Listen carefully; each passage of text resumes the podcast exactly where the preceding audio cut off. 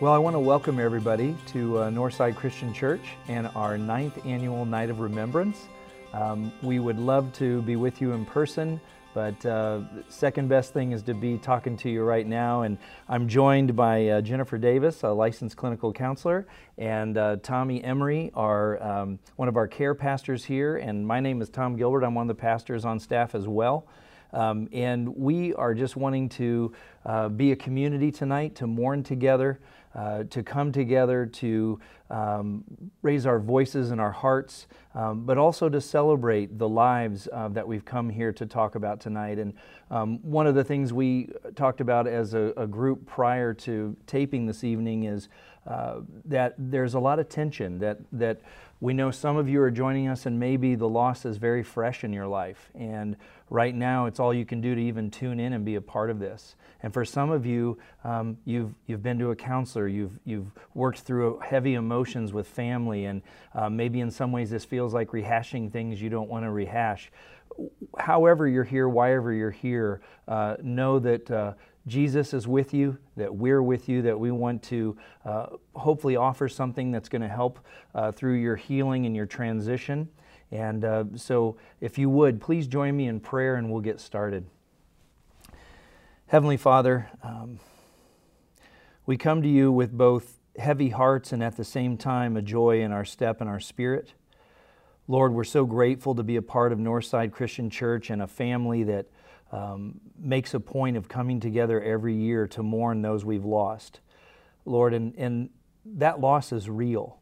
Uh, that loss is for us now. Um, Lord, we know we have the joy and the hope of heaven, um, but Lord, we're reminded that Jesus wept when his friend Lazarus uh, passed away. And Jesus understands more than we do, God, that uh, there's a, a, a, joy and an eternity. Uh, and yet, for us now, uh, it's so important that we address our grief, our mourning, um, but also our fond memories and the good times that we had with our loved ones. God, we need you to be able to do that. It's not something that we can do on our own without you. Lord, we have um, uh, folks like Jen who have made their life out of helping people, and we're so grateful to have her be a part of our panel, and Tommy, who I'm uh, so blessed to serve with and to see his heart for folks and um, just the way that he comes around families when they're grieving. And so maybe some of you, the people watching tonight, Lord, have encountered one or both of them and uh, myself as well. Uh, Lord, we're, we are just uh, asking for you to speak through us, to speak to the hearts and minds out there this evening. Um, Lord, it's my honor to, uh, to be here and to facilitate. Uh, help me to uh, just to facilitate good conversation, uh, to keep us uh, um, on the track tonight that you want us on, Lord. We thank you for all the behind the scenes folks helping us to, to record and to film tonight, um, all the work that's gone into this, Lord. We just ask that you would bless everybody that is participating in any way this evening. We say these things in Jesus' name. Amen. And I know, Tommy, you were going to open us up this evening uh, and talk a little bit more about um, how, for Night of Remembrance, we really want uh, to mourn with people, to, to figuratively and maybe literally put our arms around folks, but also to talk about what it is to celebrate the lives of those that have been lost. So I'm going to put my mask on and listen to you for a little bit. Absolutely, and and thank you so much for for joining us. Uh, uh, I, I know that there's um, a, a, lot of pain in the room, and, and there's a lot of uh, healing that still needs to be done. But but we are uh, we are with you. We are here to serve you. we are here to point you to Jesus, and that, that's exactly what we want to do tonight. And so. Um, you know, as we do this, we want to celebrate, and, and, we know this is not, a, you know, this is not to, to have a second funeral. We, we, we, we want to celebrate, and we want to talk about your, your, your loved one. We want to talk about comfort and hope, and, and some tangible solutions that, that you can take away. And, and uh, and so I'm really glad you guys can join us. Um, oftentimes, when I'm talking to families, I, I do a lot of funerals, memorials, uh, uh, events like this, and oftentimes when I'm talking to families, they, they talk about you know, um, you know, you know, the, the, the, logistics of the event and, and things like that. And, and I, I want to help remind them that, that we're going to make this event as beautiful and wonderful as we can. But as much as we want to make it beautiful, we also want to make it biblical. And so that, that, that's what I hope we can do tonight, that we can base all of our, um, this evening on a biblical foundation. And so, uh, as we do that, for, for me, for my talking points, uh, uh, you know, for everybody's wondering like my format, how I do things, I, I want to talk a little about the the, the situations, uh, but I want to focus, you know, so I want to, I want to, I know people are coming here with hurt, and I, I don't want to um, forget that, but I also want to make sure we spend a tremendous amount of time on hope and talk about how we're going to have and how we can get hope and where we can find hope. So, uh, the first thing I always talk to families about, oh, I shouldn't say first thing always, but many times, is I turn to Ecclesiastes. It's a wonderful book. There's just so, so much wisdom in there. And uh, uh, one of my, my favorite verses is 7 1 through 4. I'm just going to briefly read that. Uh, if you have a Bible, uh, I encourage you to, to pull it out and follow along. So, uh, 7 1 through 4 A good name is better than precious ointment, and the day of death than the day of birth. It is better to go to the house of the mourning than to the house of feasting. For this is the end of all mankind, and the living will lay it to heart. Sorrow is better than laughter, for by sadness of face the heart is made glad. The heart of the wise is in the house of the mourning, but the heart of fools is in the house of mirth. And so, what Scripture is saying here is that it's uh, there, there, there's something you get in a funeral that you don't get at a party. Uh, it's, it's a recalibrating event. And our lead pastor, Nate Ross, he talked about this idea a few weeks ago. Uh, you know, that uh, throughout our lives, we're, we're, oriented on many different things in many different seasons. But there's moments like this in, a, a, loss where we can become disoriented and wonder which side is up. And, and Jesus in that moment is saying, I, I, I, want you to reorient on me. I want you to reorient on, on my uh, solution. I, I, want you to re, reorient on my truth. And, uh, and, and, we, and we acknowledge that there's a lot of pain. We kind of briefly talked about that earlier. Some of you have lost a mother, a father, uh, a son, uh, a, a daughter um, a, a, parent, uh, a husband, a wife. Um, and, and, and, there's a lot of pain, there's a lot of questions, there's a lot of grief. Uh, that pain is real and it, and it really hits deep. And uh, so we, we, we just want to let you know that we are, we are prepared to meet you right where you are. And, and better than that, Christ is ready to meet you right where you are. And, uh, and so as we kick off this night, grief, uh, it is real, it's normal. Uh, it hits people in different ways. Uh, it comes in waves. Sometimes the waves are tall and they're, and they're close together. Sometimes they're, they're shallow and they're far apart. Uh, but the, the key thing is, is when you're going through grief, just take the time that you need and, and, and find healthy steps. And so, um, as we as we take this moment to celebrate your loved one and uh, and, and to do that well, I'm reminded uh, in Philippians 4 8 through 9. And I won't read the whole thing, but but basically what the gist is is uh, whatever is true, honorable, just, pure, lovely, commendable, excellent, worthy of praise. Think about these things. And, and so th- there's a lot of wonderful things. I mean, as we read in James 1 through 7, uh, every good gift and perfect gift is from above, uh, coming down from the Father of lights. And so th- there's a lot of wonderful memories. There, there's a, you know, uh, you had a, a wonderful wife, a wonderful husband. Uh, maybe they were always positive. You know, maybe you had a great father, a mother, a child. Uh, you know, they, they had good, um, uh, good memories. And, and oftentimes when, I, when I'm helping families, you know, through this season, there, there's often a lot of humor and, and, and that's wonderful praise god. Uh, but there's also a lot of tender moments. And so we you know we want to focus on those. But what we also recognize that that can be painful. But the hope so that so that was the hurt. But let's talk about the hope. And so the hope is you know when we're, when we're thinking about our loved one uh, the first thing we can find hope in is their faith and knowing that they are face to face face to face now uh, and, and, and you can be encouraged by their faith and, and, and the power of that and, and having peace knowing that they are with god for eternity uh, the other thing you can uh, uh, find hope in is know that God's, you know, is, is, God's love and knowing that He is here now. Uh, and, and, we can give our pain to Him. And we're going to talk a little about that later on tonight.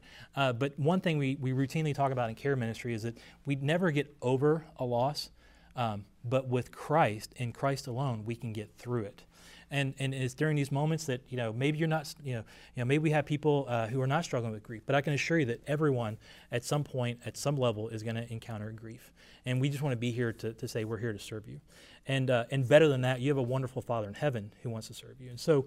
Uh, a, a, real quick reference is uh, one of my favorite passages is Psalms 46. And when we look in Psalm 46, I'm not going to read the whole thing, uh, all, all 11 of these verses here, but I just want to kind of take some highlights. And that is you know, it, it kicks off God is our refuge and our strength, a very uh, present help in trouble. And then twice, uh, it says, not only just once, but twice it says, the Lord of hosts is with us, the God of Jacob is our fortress. And lastly, one of the things that Tom and I we talk about a lot in care ministry is to be still and know that um, that God is God. You know, be still and know that I am God is, is what we read there.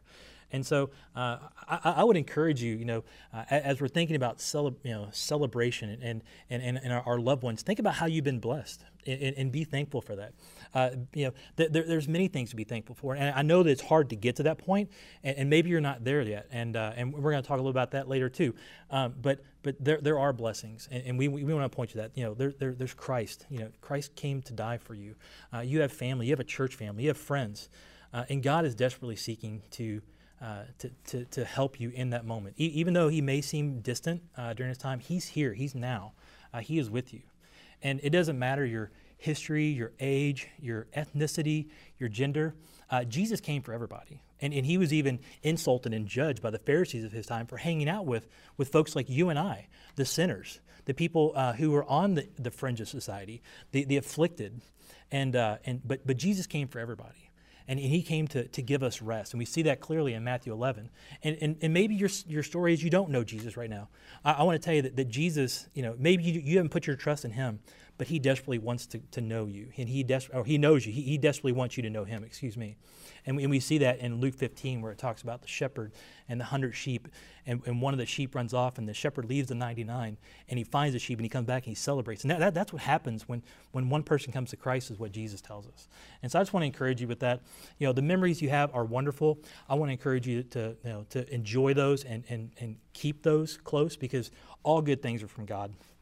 Uh, God will help you uh, in these moments. God is going to help you uh, uh, get through this. Uh, only God can help you get through this. And, and, and, we're going to briefly talk about a few things again tonight. and, but bottom line is, um, I want to encourage you to, to find hope and peace and celebrate what God has done in, in and through your, your loved one, what God is doing in and through you now. And, and the lastly, know that, that God, in the midst of a world that can seem so unstable, whether it be the holidays, whether may, maybe you just lost your loved one. God, uh, George Ross, our teaching pastor, reminds us that God is that great stabilizer, and, and you, can, you can trust in Him. Thank you so much, Tommy. I think what really stands out for me, what you said, and uh, as a transition to Jen here, is uh, that God is here with us, that He's in this with us. And as I was thinking about that, I think that can be some of the greatest uh, comfort but maybe one of the biggest struggles too that um, uh, maybe I'm not feeling that right now. Maybe I'm not at a place of hope. Maybe I'm not even at a place where I can bear a positive thought. And so maybe I'm struggling with that idea of if God's here, why did that happen? Why am I in this place that I'm in? Why do I feel the way I do? And before I know uh, Jen's going to talk here, I just want to say that we have appreciated so much at Northside partnering with you have looked so forward to you being a part of this event and so glad you're here with us. So, talk about that a little bit that idea that I may not be in that place where I can celebrate or hope right now. Yeah, absolutely. And I first um, just want to say I'm humbled to be here and appreciate you guys inviting me and welcoming into this process and this ministry. Um, you know, it's it's an honor uh, to be able to bear witness and walk alongside when someone is grieving. And uh, to do that humbly and to recognize as a clinician, though I have experience and education, um, no one can really um, know what you're going through except you. And one thing I do know is that it takes courage to, um, you know, to just come here and to be a part of this tonight, um, even virtually, um, and to just open yourself up to the emotions that come um, with remembering and remembering the um, your loved one and the people that you've lost um, over this year. It takes a lot of courage to step into that, and I just want to be mindful of that and note that. Um, and like we had talked about earlier, like Tom had mentioned, um, one of the words when I was thinking through what what to say and how to to engage you all is um, the the word tension came to mind, and how we often just as you know as as people in this world, as believers in this world, live in places of tension. Um, but particularly when we're walking through through grief, there's a lot of tension. Um, like Tom said, the tension of uh, unanswered questions or things that we know to be true about God or what we've believed about God, but we're not feeling it maybe in this in this moment, or we're having questions or we're having doubts. Um, that creates a, a real tension.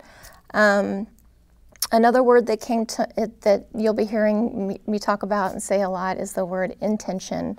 Um, in the tension of life, in the tension of grief, and on your grief journey, there'll be opportunities to to make decisions.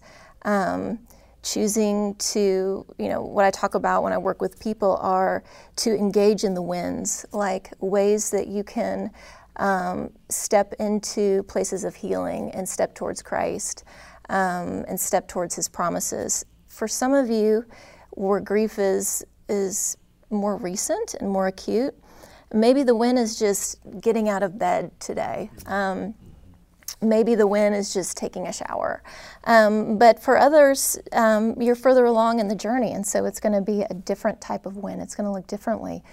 Um, speaking of tension, that was one of the tensions for me coming here tonight um, and talking to you all was recognizing that and, and being aware that everybody is on a different place with grief and in a different journey. And some of the things that we say tonight are going to resonate with you and are really going to fit with where you are in the process. And some things we say and talk about may seem further out for you, um, that, that it's more of a stretch for you to uh, to hope or to even be comforted, whether it's by other people or by God. And um, we just want you to know that we're going to hold that for you, that we're going to hold hope for you because we know it's there.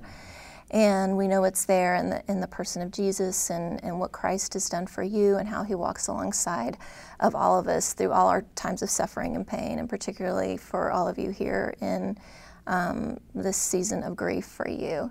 Um, but though you may not feel the truth of hope, that there is hope, we are going to hold space for that for you. Um, and so, another thing that um, you're going to hear me talk about tonight as well is mindfulness and a mindful practice. And that's where I was mentioning earlier. In times of tension, we have opportunities to make intentional choices. And from a clinical perspective, that's, that's called mindfulness. It's paying attention to um, the choices that are in front of us and being intentional and making deliberate choices.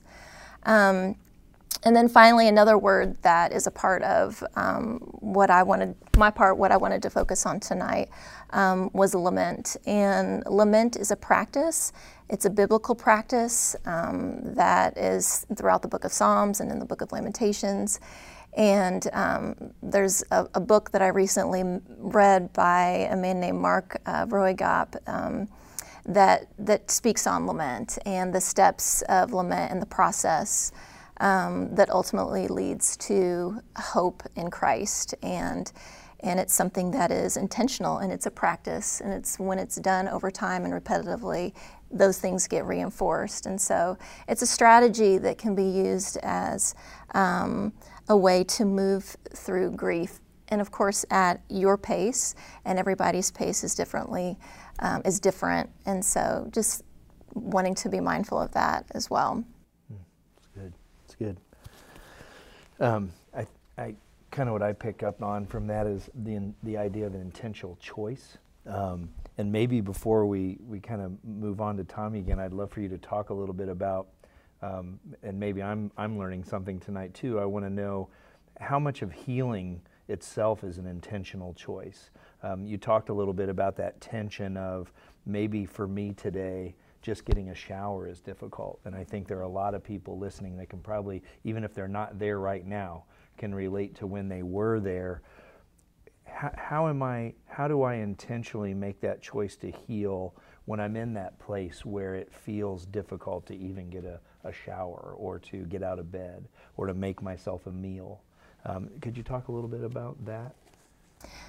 Well, I think just even making the choice to um, watch this recording tonight is one of those ways um, where healing is happening. Um, in the choice, you're stepping towards healing and opening yourself up to what God is wanting to talk to you about or what He's wanting to tell you. Um, it's it's hard, and we can't do it alone. I think that's part of um, the process is being in community and being in fellowship when you're going through grief. You know, grief is uh, an isolating experience as is, and and particularly in a pandemic, it's even more isolating, and I think that's something to, to note as well. Um, there is a clinician named David Kessler who is an expert on grief, a world renowned expert on grief. And he um, lists six needs of people that are going through grief. And the very first one is community. And having community around you that can, um, can be a reminder to you to and an encourager to you and and to give promptings um, and at your own pace to to step into those places of just being able to move forward and encouraging encouraging you in the process. So I think definitely being community is part of um, taking those healing steps. That's great. That's great. I know Tommy and I, and, and I'll give Tommy credit, I think he talks about this more than I do, but just as a church in general, we, community is so important to us and something that we really encourage people life groups, support groups, um, Bible studies, these kinds of things. Um, uh, at the same time, I'm thinking, uh, you know, looking at my notes here in transition, and Tommy, you know, we, we know that ultimately God is the great comforter and kind of bridging bridging the idea that Jenda shared with us that that healing is an intentional choice. Maybe accepting comfort is also an intentional choice. Mm-hmm. Um, I know you're going to unpack that for us, so I'll yeah. turn it over to you. Absolutely. Um, well, and and um, we're, we're going to you know talk a little bit about different uh, healing options and, and and takeaways and tangible things, uh, solutions. Uh, and, and, as we do that, one, of the, one of the things that, uh, as I was prepping for this, uh, I, I, I, really, uh, when, I, when I hear certain songs or, or even just like certain types of Christian songs, uh, it, it, just points me right back to God and, and, and, and, realize how much I need God. And so, one, one of my, my favorite songs, uh, Hillsong, um, it's a group, they have a song called Cornerstone. And I just want to read this chorus real quick. Weak made strong in the Savior's love, through the storm, He is Lord, Lord of all. And so just understanding that, that, that there are storms and there are, there are moments uh, where there's mourning.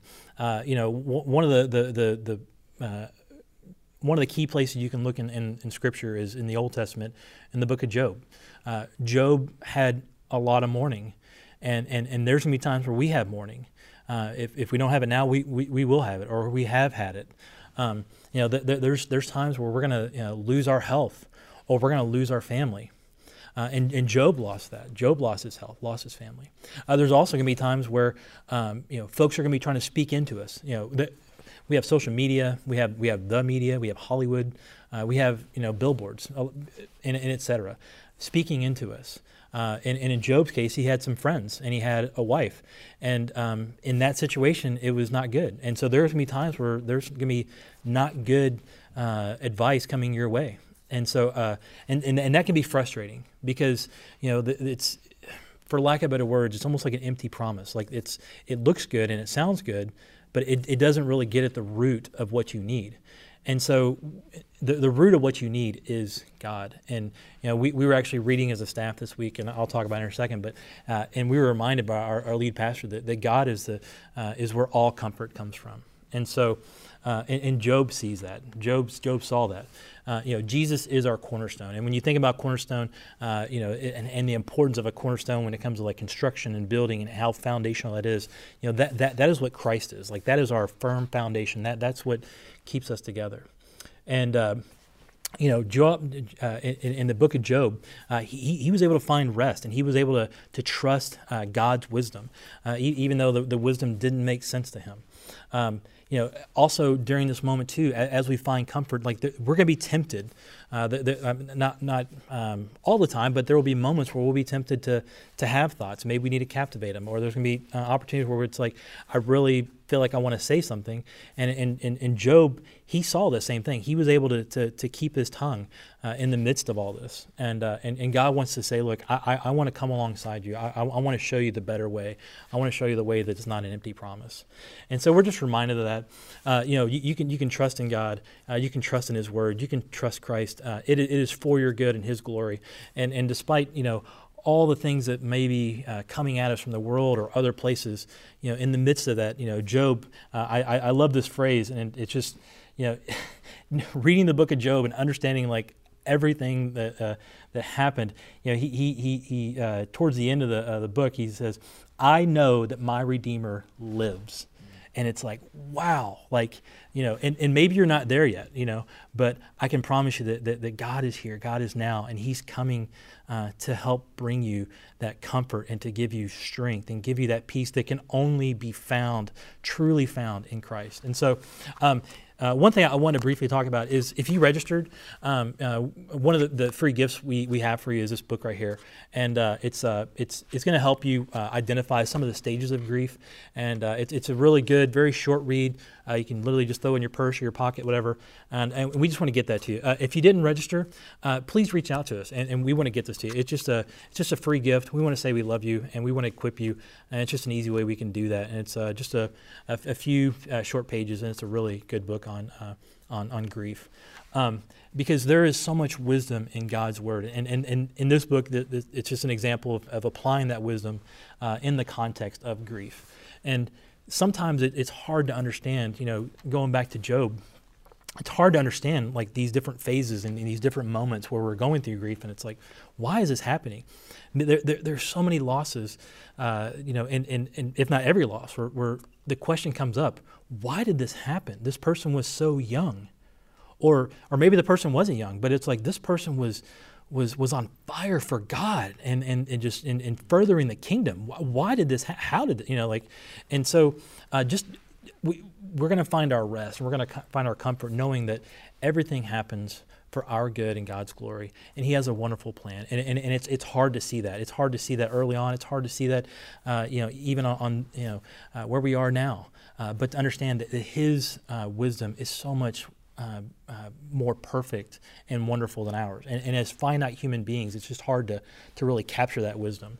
Um, so a couple ways as far as like I want to talk about. So we talked a little about the hurt and, and the and the hope, but I want to talk about some tangible ways, uh, just uh, real briefly as uh, as we start talking about some some good takeaways. So one is as a care team, we we really um, as, as, as our go-to verse uh, overall for all care ministry is Isaiah 61, 1 and 2.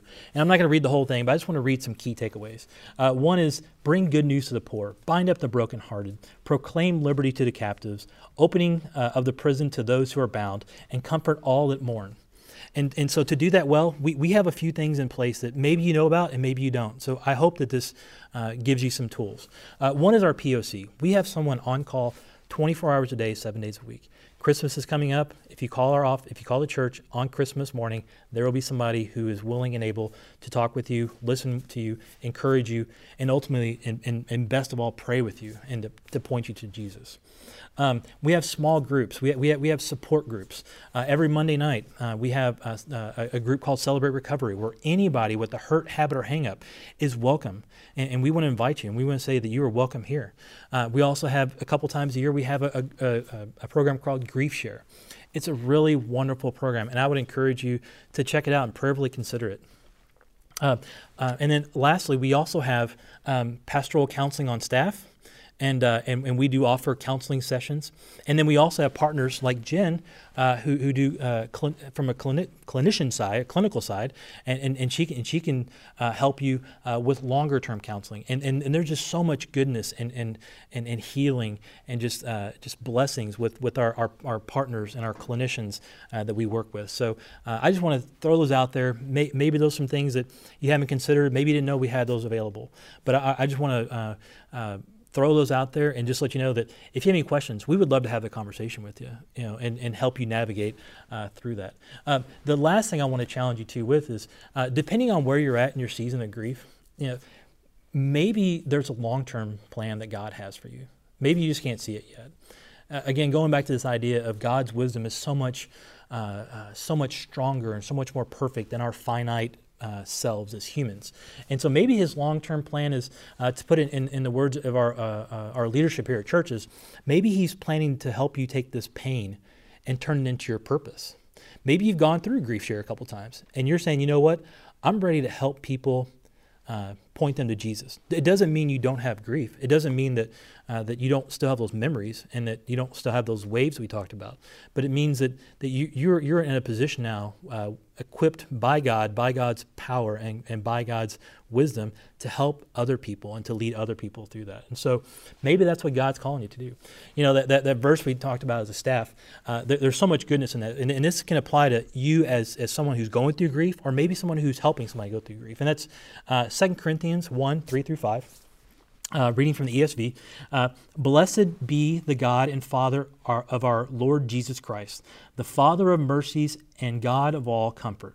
God of all comfort, all comfort, uh, who comforts us in our affliction, so that we may be able to comfort those who are uh, in any affliction. Any affliction, not just a affliction, not just one, any affliction, with the comfort with which we ourselves are comforted by God. I mean, that, that's just a wonderful verse, and we can definitely camp out there all night, but it's kind of outside the scope of what we're doing here. But I, I just want to conclude this point by saying uh, God has wonderful and wild and perfect ways to help you heal. And, and, and it's and it, it starts with connecting with Christ. It, it starts with putting your hope and being deliberate and intentional and connecting with Christ and saying, God, you're in charge. I'm going to follow your way. I want to become more Christ-like. Um, and so uh, that, that, that's the way he helps us um, uh, uh, with, you know, get comfort, receive comfort, find hope. Uh, but that also helps us help others. And uh, so, yeah, connect with Christ.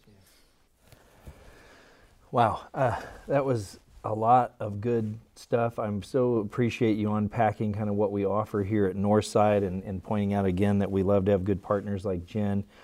I was also thinking that um, if the folks at home haven't felt it or seen it yet, and, and something we talked about uh, prior to, to coming on tonight, is that even our, our, our talk tonight kind of has this ebb and flow of tension, that word that, that Jen kind of gave us as our maybe our overriding theme through this evening. And I'm thinking all those things that you offered, Tommy, are so great and so good, and all have, are great tools to, to step in, to make those intentional choices to heal. But what if I'm in a place where I'm having trouble trusting? Something we talked about this week in our podcast was that grace and power, the, that they come in grace and power. But a lot of times, to accept that healing grace in our life, there's a need for trust. And I don't want to steal your thunder too much, Jen, but I love you reminded us during dinner that lament, lamenting means to uh, almost like a complaint, like a like a sad or an angry or just an emotional, a strong emotion, a complaint. So, talk to us a little bit about how, how do I move through my lament? How do I trust? How do I allow that grace in so that I can really utilize the things that Tommy was talking about. I think I really appreciate the way you both have your your I think a lot of your thoughts and your points have really come together really well. And this is another one I think that will really help folks. How do I move through that so I can utilize the things that we've been talking about? Yeah. Um, well, the the idea of trust. I mean, it's it one of the things I always talk about in counseling is how, um, you know, what we practice is what gets reinforced, and that includes trust. And trust is a practice. And one way to do that, like we've been talking about, and in, in, in Mark, uh, Mark's book, Dark Clouds, Deep Mercy, is he talks about the practice of lament that ultimately leads to trust and then a hope in God's plan and God's purposes. And like you said, the first step in our grief is really turning towards God. And it's the first step in lament is recognizing that God is there and that God is present. And even in our questions of of doubt and frustration, we're still turning to God because we're recognizing that He's there that He has a hand in our life and in this world, and that He is sovereign over all things. And so we can pour out to Him those questions, those hard questions of doubt, and what what Mark says in the in the book, um, complaints. And uh, speaking of tension, that word can even create tension. You know, to think, you know, how can we complain to the God of the universe. It makes me think of what God says to Job in the book of Job. He's like, Who are you to question? Mm-hmm. You know, I created the world and everything in it. Um, but I, I, don't, I don't look at that and interpret that as God saying, Don't come to me with your questions. Don't come to me with your doubts. Don't come to me in, an, in, um, from a place of authenticity and honesty. Um, I think for Job, that was Job's wake up call, his aha moment of, Yeah, that's right. God, God did create everything, and I need to remember that. And, and us too. Um, but I think um, you know God comes to us in in sometimes really poignant, abrupt ways, but He also comes to us in tender ways too, and and through lament and and through offering our um, complaint. He wants to hear that. In fact, um, you know, through Scripture, through the Book of Psalm, of course, and as David pours out his heart, and in the Book of Lamentations, where uh, Jeremiah is, um, prophet Jeremiah is lamenting the fall of Jerusalem. That's sort of our model of lament and the practice of lament and the steps to lament. So Mark identifies three steps of lament um, that we can practice that will help um, bridge us to this place of trust and, and hope. Um, and the first step, like I said, is just turning towards God. Um, in Psalm 10, uh, David says, Why, Lord, do you stand so far off? Why do you hide yourself in times of trouble? And there, there are people listening now that feel that way. That where is God? You know, please show up. Why did you allow this to happen? I'm hurting and I'm in pain. Can you relieve this suffering somehow? And God, He wants to hear that. And that's an important part of the process. You know, to move through grief, we have to feel it. Um, we don't we don't want to squelch that in any way. And like I said earlier, people move through grief and at different paces and in different ways, depending on your life experiences and what you what you bring um, to your relationship with the Lord before the grief um, occurred and before the loss occurred. So there so there are different reasons why we all grieve differently, but all of them are are normal. There is no one right way to grieve, right? Um, and so God says to, to bring me your complaints and these expressions of sorrow and fear and frustration and confusion. Um, and, you know, but Mark says to, in, in lamenting, we don't stop there. And sometimes we do. We, we stop in a place of complaint and frustration. And this is where this, a mindful intent and a mindful practice is to remember to move beyond the complaint and, and to, to ask boldly for what you need from God. Um, in Psalm 22, it starts with, My God, my God, why have you forsaken me? Why are you so far from saving me and so far from my, ang- my anguish? Um, my God, I cry out by day, but you do not answer, by night, but I find no rest confidently calling on God to act in accordance with his character is how we is how lament moves us from these why questions and these complaints to the who of God is and his character and um, and it goes on in in Psalm 22 to say, Yet you are enthroned as the Holy One. You are the one Israel praises. And in our ancestors, they put their trust, and they trusted you and you delivered them. Um, to you they cried out and were saved, and in you they trusted and were not put to shame. Yet, that word yet is the bridge that moves people from the, the turning to God and the asking boldly to recognizing and, and being reminded of who God is. And that, again, it's an intentional practice. We need to be intentional about remembering that God is faithful and that he, um, he acts according to his character that we read in, in his word, and that he keeps his promises, and that he never leaves or forsakes us. Some of those things can, in our grief, can be overshadowed. Some of those truths and those, those things that we believe can be overshadowed by pain. And when we set an intent to move through our grief with those kind of steps and, and with lament, we can get to that bridge of trusting in God and, and hoping again, ultimately. Um, step three that Mark points out in his book is choosing to trust. Um, he says that suffering can lead to trust, and lament is the language for this transition. Songs of sorrow are meant to move us from complaint to confidence in God. And we must keep entering into lament over and over again so that it can lead us to trust.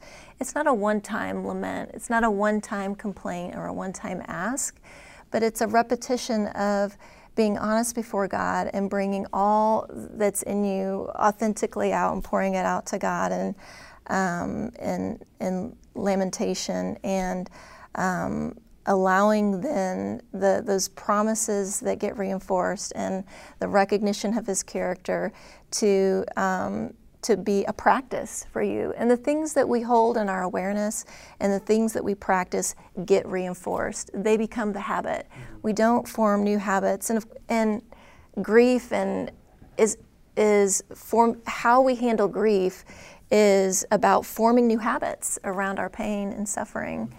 And, and so um, to create new habits, they have to be practiced. And so looking at this idea of lament as a practice and holding an intention for that is, is really important. Um, it's really trust is active patience, you know? Mm-hmm. Trust mm-hmm. takes time. Um, and to, to be patient in the process um, but hold true that it will come. And that's where community that comes alongside and said, like I said earlier, you may not be at that place of hope or that that place of, of trust, but we will hold that truth for you um, because you will get there.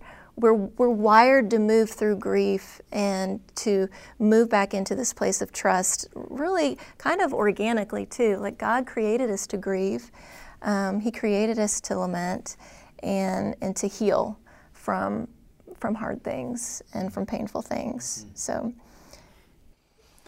I hear in that a lot of um, the importance of knowing. I think you said this outright, but of knowing God's character, and that if I'm if I'm going to move intentionally through healing, if I'm going to make the choice to to walk through my lament, um, uh, that it, I really do have to know God and know His character, and and I like that idea of sort of actively I'll call it actively waiting. You called the trust. I just like that idea.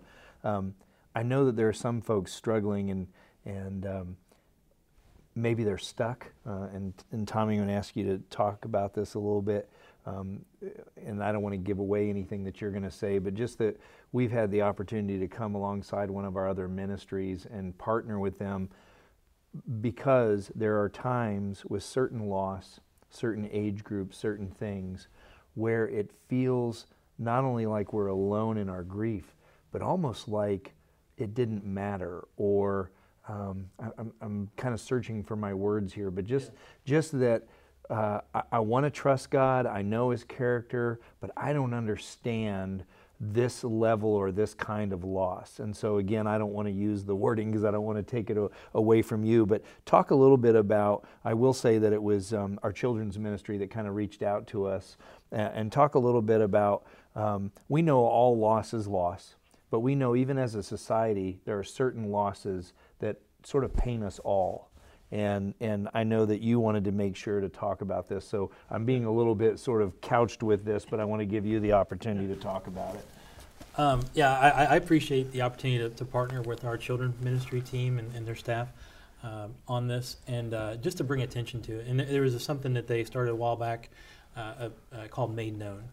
And, and, and, the, the emphasis of Made Known is, is to, to bring attention and to bring focus um, uh, on, on, on uh, when uh, either uh, there's a miscarriage situation or, or SIDS, uh, you know, with, with a, a, very young child. Um, and so we, we had a, chance, like, just like Tom said, to partner with the uh, children's ministry. And, um, you know, I, I just want to pause as we're talking about this mm-hmm. and, and let you know that, that we see you. We see you.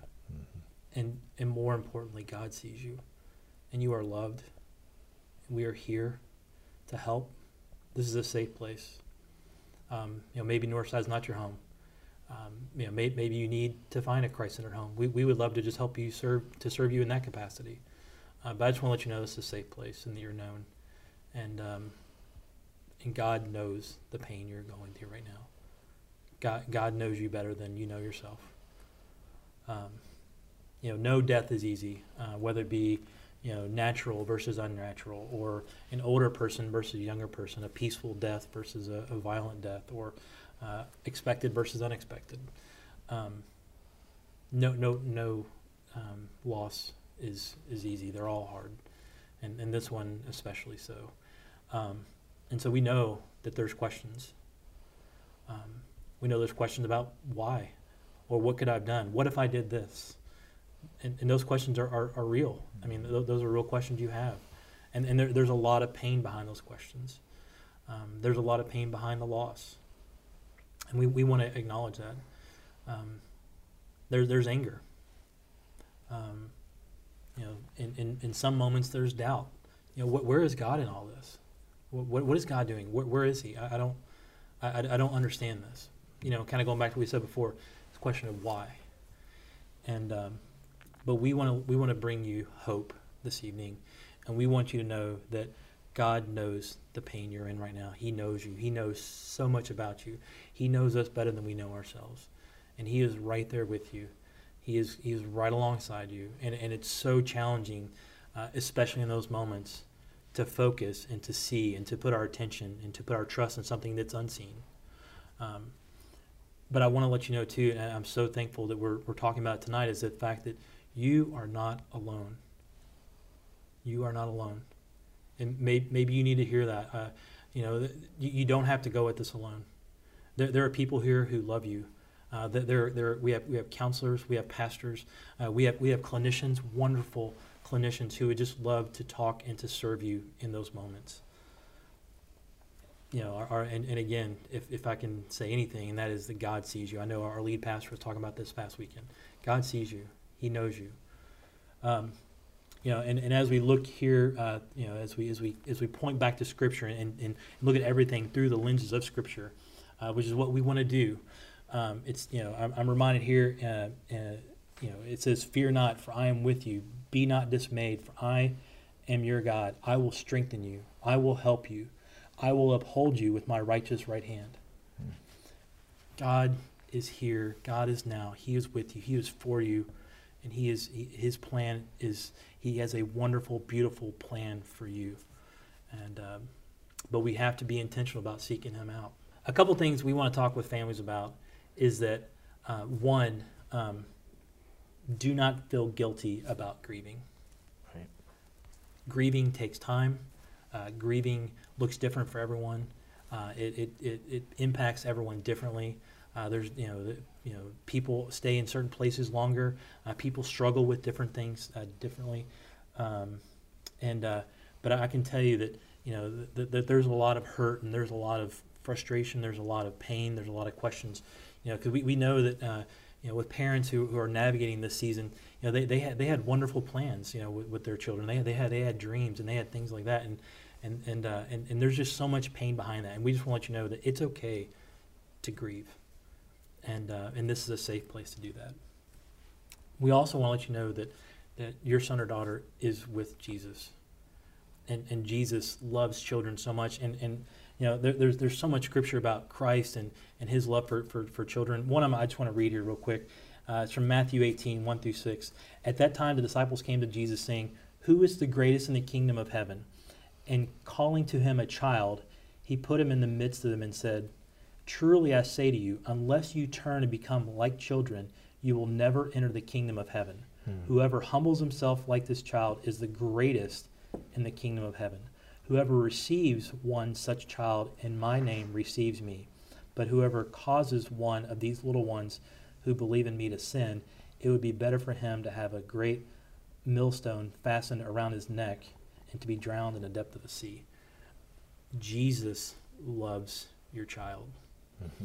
And, and there's, there's multiple places too. We can see in Matthew 19, Luke 18, uh, you know, where uh, Jesus is like, no, bring, bring the children near. Um, and, and, and God, I, I just want to remind you that, that, that God uh, loves your child and, and, and, and God loves you. Um, you know, God has a, a, wonderful plan. What that plan, is, I don't know. I mean, like, you know, sometimes we ask why, and we don't know. Uh, but, but I can tell you that His, you know, we, we can clearly see in Scripture, uh, we can see Christ, you know, God with us uh, who loves children and, and, and loves your child. uh, in Jeremiah 29 11, and we're reminded, for I know the for I know the plans I have for you, plans for welfare and not for evil, to give you a future and a hope. Joshua 1 6 through 9. Uh, I have not uh, have I not commanded you? Be strong and courageous, and, and that means in all moments. Like you know, uh, you know, and, and it's it's hard to, to muster that up sometimes, which is where that community, as we're talking about earlier, is so critical. Maybe it's a support group, maybe it's counseling. Uh, you know, maybe you're on the tail end of your grief, and it's your life group who's able to mm-hmm. encourage you during that time. But I just want to let you know that, that you know, as, as we wrap up this point, I, I just want to encourage you by letting you know that God is closer than you know. He is right here. He's omnipresent. It's the same God it was yesterday, today, and tomorrow. He's not leaving you. Um, I would also encourage you to, to, to, to, pray and, and make that part of your regular routine. You know, Jen, I, I, I love what you were talking about there as far as routines. And, uh, you know, I heard a pastor say one time, talking about this, this idea of prayer. And, and sometimes, you know, if we're being honest and if, if, we're, if we're being open, sometimes um, it, it, it's real easy to turn to God in those moments and, and, and cry out and, and spend so much time and effort. But it's, but God wants more of that. He, he, he, wants you to pray, not, not that type of prayer, but He wants to have a more routine prayer life. And, and, and as we're, um, as you're, as you're navigating the season, I, I want to encourage you to turn, to, you know, to, to start developing a prayer life. And it's just very simple. Just tell God what's on your heart. Tell Him, uh, you, know, what, you know, what your thoughts are. I, I'm reminded of a situation uh, with my son. Th- th- this is this is how uh, uh, it was explained to me a long time ago, and I love this analogy. And so, uh, God already knows what's going on in your heart. God knows what's going on, but He wants you to tell Him. You know, th- there was a situation a few months ago. My, my son, uh, we, we don't have uh, pavement where we live at. We live in a country, and he, he he tripped and fell on his bike, and his knee was all skinned up. And I saw the whole thing happen. And he came in and he went straight to the to the bathroom to start cleaning himself up. I, I, I knew it happened. I knew he was okay, but I, I wanted to be there and comfort him and say, I love you, buddy. Are you okay? How can I help you? You know, I, I, wanted to have the conversation. Whereas he's thinking, and oftentimes we think, I got this. I just need to go get this cleaned up. I need to clean the wound. I need to put a band aid on it and be done. And God's saying, No, I, I, I want you to come to me. I, want to, I want to talk about this. And uh, so just understand that, uh, that, that, God desperately wants to have a conversation with you. Uh, God knows all things. And so, uh, it, you know, so, so if you're a parent out there, um, you know, God knows, you know, how much you wanted to care for and comfort and to guard uh, your child. God knows how much you know you just you know the the the, the, love you have for your child. Uh, God knows that, and, and you are not alone. So I just want you to rest in hope uh, and, and, and rest in the comfort to know that, that your son or daughter is with Jesus and that they are loved so very much. Thank you, Tommy, and, and thank you for um, just just pointing out that I think maybe a lot of us in, in our own way want to feel known, and, and we have that struggle of, of loss and maybe feeling alone or lonely in that. I was also struck and just wanted to share that um, we've talked a lot this evening about making uh, meaning out of, uh, you know, basically the word why and why did this happen. And, you know, I'm, I'm reminded that uh, death was never uh, God's original intention for us. I think it's important to say that he walks through it with us. He mourns with us. His heart aches because that wasn't what He intended for us. Um, sin and brokenness, decay and death uh, traveled together. And so, unfortunately, uh, on this side of heaven, loss is something that's very real and something we have to deal with, but not something that we have to deal with in eternity. And um, thank you for you know our, our Lord Jesus Christ who conquered death for us uh, so that we know that it's, it's not uh, a final farewell, uh, that it is a continuation, that there's a, a, new life and an eternal life in heaven. And I just felt really moved to share that. I think that um, there is a lot of senseless loss in this world, and we can spend an awful lot of time trying to make sense of it. And it's senseless. It doesn't make sense. And it is hurtful, and it does cause grief. And we have to be real about that, and we have to move through it, but it's not what God intends for us. Um, as we're kind of moving into some of our uh, kind of final points, um, I know I'm hoping, I think, part of the reason a lot of folks have tuned in tonight is for help, for direction, for um, not feeling alone. And, and that's one of the reasons we're so glad that you're here, Jen. And uh, you were talking uh, prior to getting started that you really wanted to give some, some concrete sort of stages of mindfulness, stages of remembering. Um, and I just want to give you uh, this time right now to kind of take us through that and talk about what that looks like. Um, well, when you talk about stages, of course, a lot of times people think of and are reminded of the stages of grief um, by Elizabeth Kubler Ross, who wrote um, or kind of defined the five stages of death and dying. And then David Kessler, who I mentioned earlier, who recently um, put out a book about um, meaning and added a sixth stage to um, the stages of grief. He and Elizabeth Kubler Ross um, worked together to mm. write a book on to move the stages from death and dying to grief and loss. And then um, since then, he's put out a book about meaning making, which um, added to those five stages, the six stages of making meaning. And just to briefly, you know, identify the stages, you know, the first stage uh, being in denial and disbelief, you know, when a shock comes, it's a shock to the system and the body, and to, to fully grasp and, and wrap our minds around that is, uh, is you know, denial is really a, a, way the body protects itself from feeling everything so rapidly and uh, acutely all at once. Um, so there's a stage called denial, then there's a stage called uh, or that's that's anger, and it's anger of, over the loss that the person that we loved is gone. Um, and uh, then the third stage is um, it's called bargaining, and what that looks like is um, kind of like uh, if only questions. You know, if only I could have done th- this differently, or if only we would have changed this. You know, that's sort of like if I could have had more control, um, you know, maybe the outcome would have been different. Or if I would have made different choices, maybe I wouldn't be experiencing this loss now, or this person wouldn't be gone now. Um, and then the fourth stage that they identified um, was depression, and that's just really just a sadness over the loss. Um, the fifth stage um, that they identified is acceptance. And, and then, of course, the sixth stage that David Kessler added was, was meaning making. And, you know, in, in the book that he wrote about meaning making, he is very adamant about saying that this isn't something that happens quickly. Um, that when we ask, when we're talking about finding purpose in the suffering and purpose in the pain, like we know that the Bible says that God works together all things for good, that those who love Him um, and are called according to his purposes. We know that the Bible is full of stories of um, promise and purpose that has come out of suffering.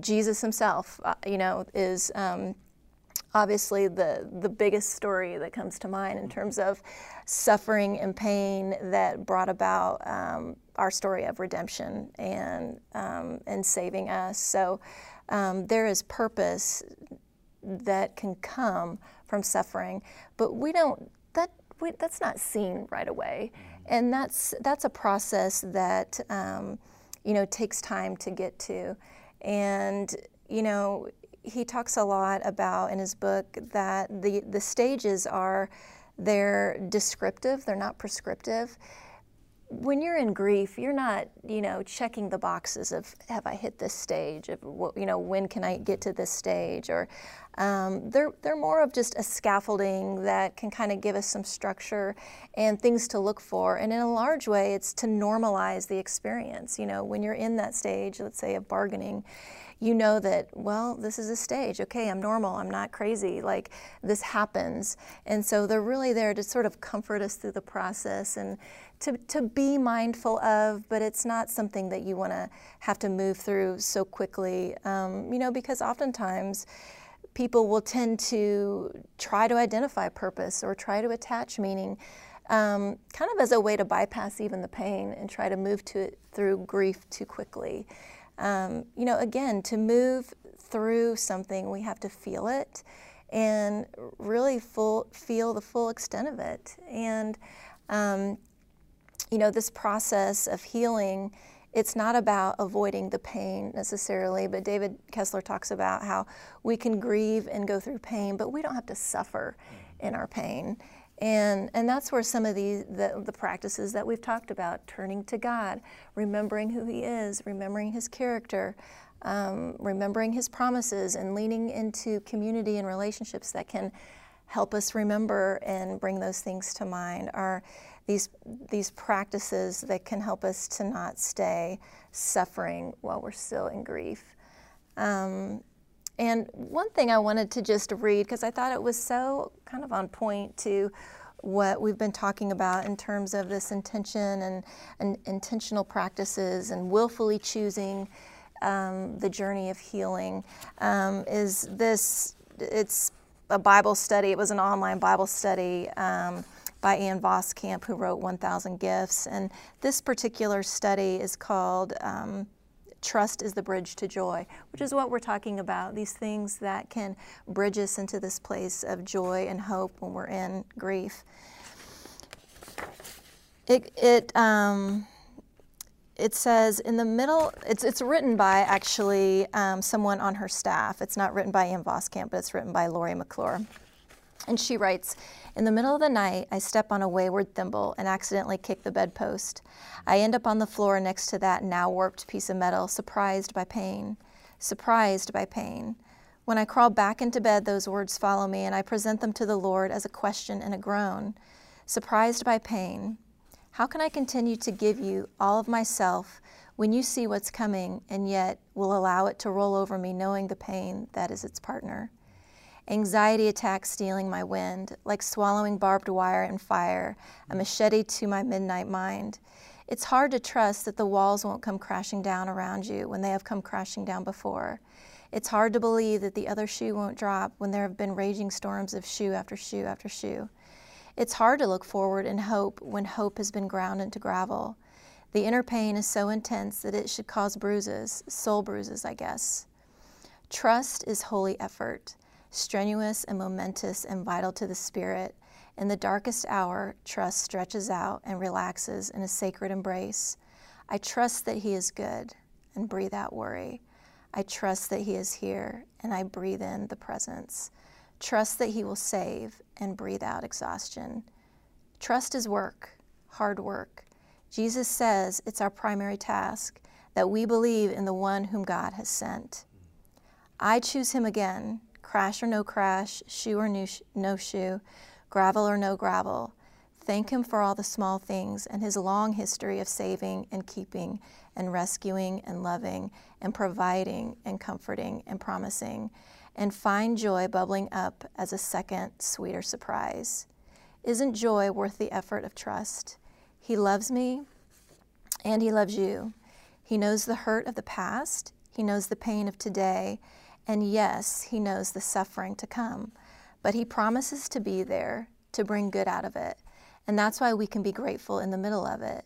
That why we can that that's why we can testify what we know to be true in thanksgiving even when we cannot see it yet.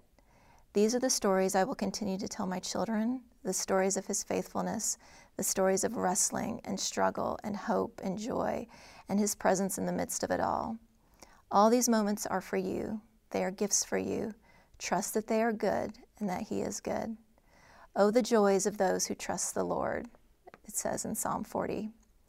I hold the little piece of bent metal as I relax and slip back to sleep, remembering he is mine and I am His. Pain won't last, joy can be found now, and it will be eternal. Thank God. This stood out to me as she talks about trust is holy effort. There's tension there in choosing to turn towards God and to trust, to practice these beliefs and to trust that He is good is a practice. It has to be repeated. We have to remember His faithfulness and His goodness and the willful choice, the mindful choice to choose Him and His promises over and over again. As we start to kind of wind down, wrap up our evening, I want to give you an opportunity. So enjoyed everything you've had to say and share with us, and um, we knew it was going to be great to have you. Just any kind of final thoughts or words you want to leave with the folks that have joined us this evening. Would love to just hear that, and um, uh, again, uh, Jen's available. Uh, we work with Jen all the time. Would love to get you connected with her. Um, and uh, especially if, if she's spoke to you tonight, if you are in a place where uh, you're trying to move through this but you feel stuck or you feel alone, uh, Tommy and I'd love to talk with you, and get you connected. Um, but but Jen, I just want to give you the opportunity just to you know share what's on your heart here towards the end of, of the evening. Yeah, I mean, I think just to reiterate um, that you there was a step taken towards healing even even now as you're watching this video um, from home and to recognize that that was a mindful choice into maybe a, a, a hard thing that it opened opened you up to emotions that are hard. Um, but again just taking the steps of courage with God's help to do that is what's moving you through the healing process and, and reiterating what Tommy said, and that is that we bear witness to your pain and and we see you and um, and it, it, you know it is my prayer that that something that was said here tonight is moving you further along in that process of healing and helping you to grow in your trust and, and helping to bridge you into that place of feeling hopeful. Um, yeah, I, I, just had a couple of final thoughts here. Um, one is, uh, you know, it, and again, thank you so much, uh, Jen. You know, you're just such a wonderful partner, and we love uh, working and serving with you. Um, you know, there, there's there's so many um, uh, uh, Christ-centered solutions, and, and, and, you are one of them. And, and, so I'm just thankful for your partnership. And oftentimes in care ministry, we we use acrostics, and so one we put together for this particular situation is the acrostic hope. And so one is to know that uh, H is just that help is available, healing is available. We we love you, and, and, and more importantly, you have a wonderful Father in heaven who who uh, who loves you. And so just to take that moment and just focus on healing. Uh, the second one is to open God's Word daily. Uh, you know, Tom, I know one thing that um, that you, you've helped me realize um, uh, is uh, often part of our healing um, in, in in, in, care ministry is is the importance of knowing like how desperately we need that healing, and so we can clearly see that in, in Scripture, whether it be Romans ten, Romans three twenty three, um, uh, or in and then you know how, how Christ was sent to die for us in John three sixteen. Um, but just understand that, that, that Scripture is reliable, uh, it is sufficient, uh, it is enough, um, and that God, you know, when we look at when we look at uh, you know what how God's been described in the Bible, all throughout the Bible, um, you know, He's our fortress, our counselor, our Prince of Peace, our King. Um, the, the, the next one is uh, P for plan ahead. And so, you know, focus on your short term goals. You know, just like Jen talked about, just, you know, focus on you know, hygiene, you know, uh, eating a balanced meal, getting sleep. Um, avoid large changes right away. You know, don't feel like you have to make those major decisions right now. You know, holidays are coming up. Maybe part of that is communicating early and communicating often and managing expectations. Uh, journaling, calendar management. You know, put make sure you have margin. Give yourself time to grieve, and and get and, and, and don't uh, feel like you have to get caught up in the busyness of life. And then the last thing is just evaluate and refine your plan. Uh, so the E, evaluate and, refine. You know, what is my next step? What, what, what can I do now? And we talked a lot about a lot of different options. You know, whether it be a care group community, uh, maybe it's grief share, maybe maybe you're being called. You know, uh, uh maybe it's been a while and you're being called to um, uh, to, to, lead folks uh, through their grief. but understand the, the, importance of like as we as we wrap up. I, I just want to you know really emphasize this idea of community. You know, in, in, in, the Bible, we see some of these, you know, some of these scripture about one another: pray, accept, restore, share burdens, serve, forgive, teach, encourage, spur on, listen to one another. And I heard a pastor say a long time ago. I was reminded it's hard to one another when you're alone. Okay, and so we want to let you know that you are not alone. You you know you have a wonderful Father in heaven who loves you. Um, and you have a wonderful church family who's right here to serve you. Um, and so we are here to help. Uh, God is here. God is now. Uh, we are here to serve you. We are here to point you to, to healing and to, and to Christ centered healing. And so, uh, in this moment, you know, the, the one thing we want to do together, we want to do as a church family, we, we want to take this moment. Uh, if you have a candle and a lighter, uh, I, I, just want to let you know that uh, we're, we're going we're gonna have a moment uh, of lighting a candle. And uh, and uh, as as we as, as you prepare for that, I just kind of want to talk over that a little bit. Uh, you know why we light a candle and the, and the symbolism behind that. And so, again, we want to do this together. We want to do this uh, with you in your living room at your home uh, as a family. And so, one of the things about candles is it's just beautiful uh, especially like this time of year. And, and you know, our, our, our, teaching pastor, George Ross, I love the guy. He, uh, he, he made a comment about the, the beauty of, of Christmas lights around Christmas. And in his particular situation, he had eye surgery, and he goes, it was even more beautiful. So uh, it was just a wonderful, you know, reminder of how much, how, how beautiful that is.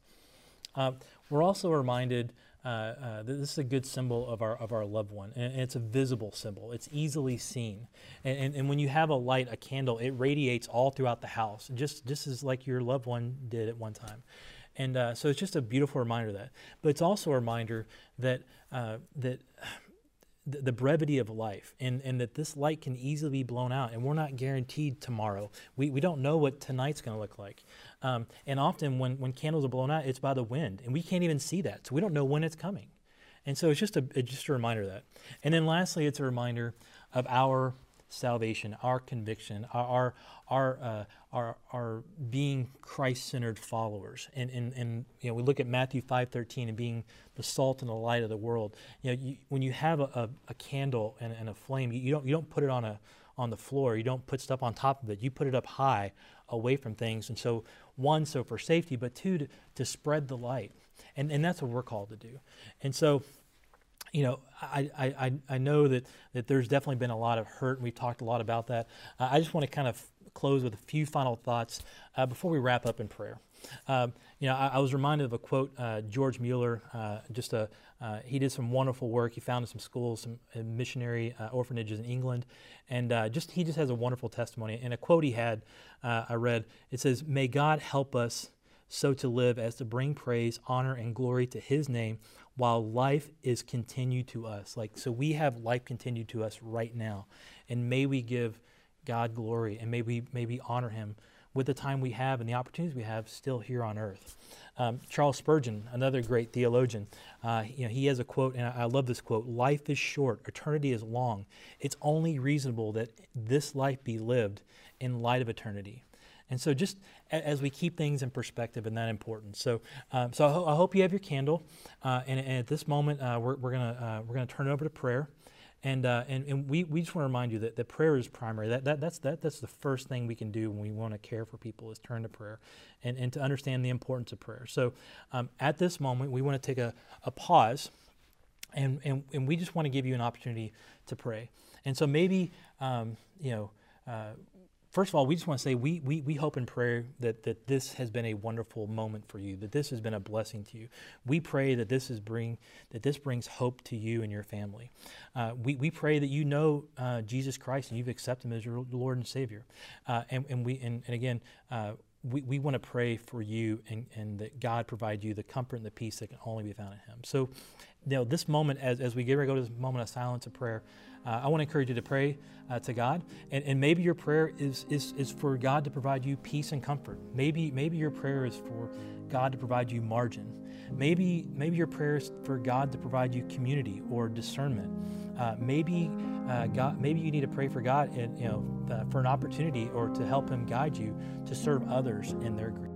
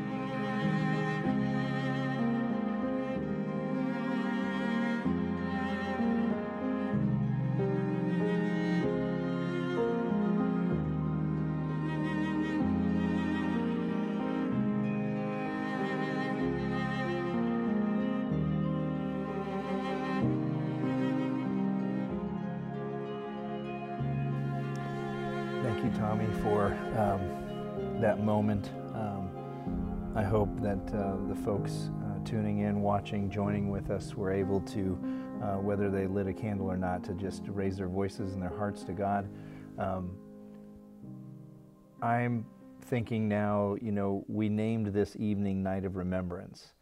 And it is a night of remembrance to remember your loved one, um, to remember the joy and the good times, um, but also to remember the loss. And I think has been shared by Jen and, and you, Tommy, that to do that as a community. And so I just want to tell you that we're honored, uh, our church is honored, that you would let us into your home, into your grief, into your healing process. I want to, I can't say enough times thank you to Tommy and Jen. And uh, I know I've learned tonight and I've been reminded of a lot tonight. Um, and we do want to continue. We don't, we don't want this to be uh, an event uh, in the way that we might normally describe an event. And a lot of times when we call something an event, uh, that means it's sort of one and done and there's no follow up. And I want you to know that we know that this is a journey, that this is a process, that we want to continue to come uh, beside you, uh, whether that's literally or figuratively, and help you walk through this process. So I know Tommy is going to add some uh, some opportunities and some places uh, online that you can go and things at the end of this video. Uh, please uh, reach out to us, call us, email us. Um, uh, we'll connect you with Jen. We'll connect you uh, with whatever you need. Um, but if you would, as we started, please join with me as we end in prayer this evening. Heavenly Father. Um, just so grateful that, uh, that you care uh, about our grief, that you care about our loss, that you want to comfort us, that you want to walk beside us. Lord, that you give us friends, family, clinicians, pastors, church family uh, to walk alongside us. Help us to uh, make those intentional choices for healing. Lord, I've been reminded several times in the last few weeks that um, it's your power in and through us that allows us to do what we can't do for ourselves. Um, and that there's a lot of things, but tonight as we um, think of mourning and even celebrating, um, maybe I'm having trouble mourning, maybe I'm having trouble celebrating, or maybe I'm having trouble, maybe I just feel frozen. And so, Lord, I just pray that. Uh, that uh, everyone listening, that we would all open our hearts and our lives to you and allow you to transform us from the inside out. Um, I'm so glad, Lord, that uh, Jen was here and Tommy and that they shared with us, um, Lord, the importance of um, knowing that eventually I'm going to move into a place of meaning, that it is going to be a process, that it is going to take time, but wow, to even know that's possible. And with you, all things are possible. So, Lord, thank you. Uh, it's hard sometimes to say thank you for mourning. It's hard sometimes to even say thank you for events such as these because our hearts wish this wasn't necessary. But Lord, we worship you uh, in the, on the mountains and in the valleys. And um, Lord, for those in the valley, Lord, I just pray that they would worship you, that they would know you even better. Um, and thank you, Lord, for the opportunity to be with them. We ask and we say all these things in the name of Jesus. Amen.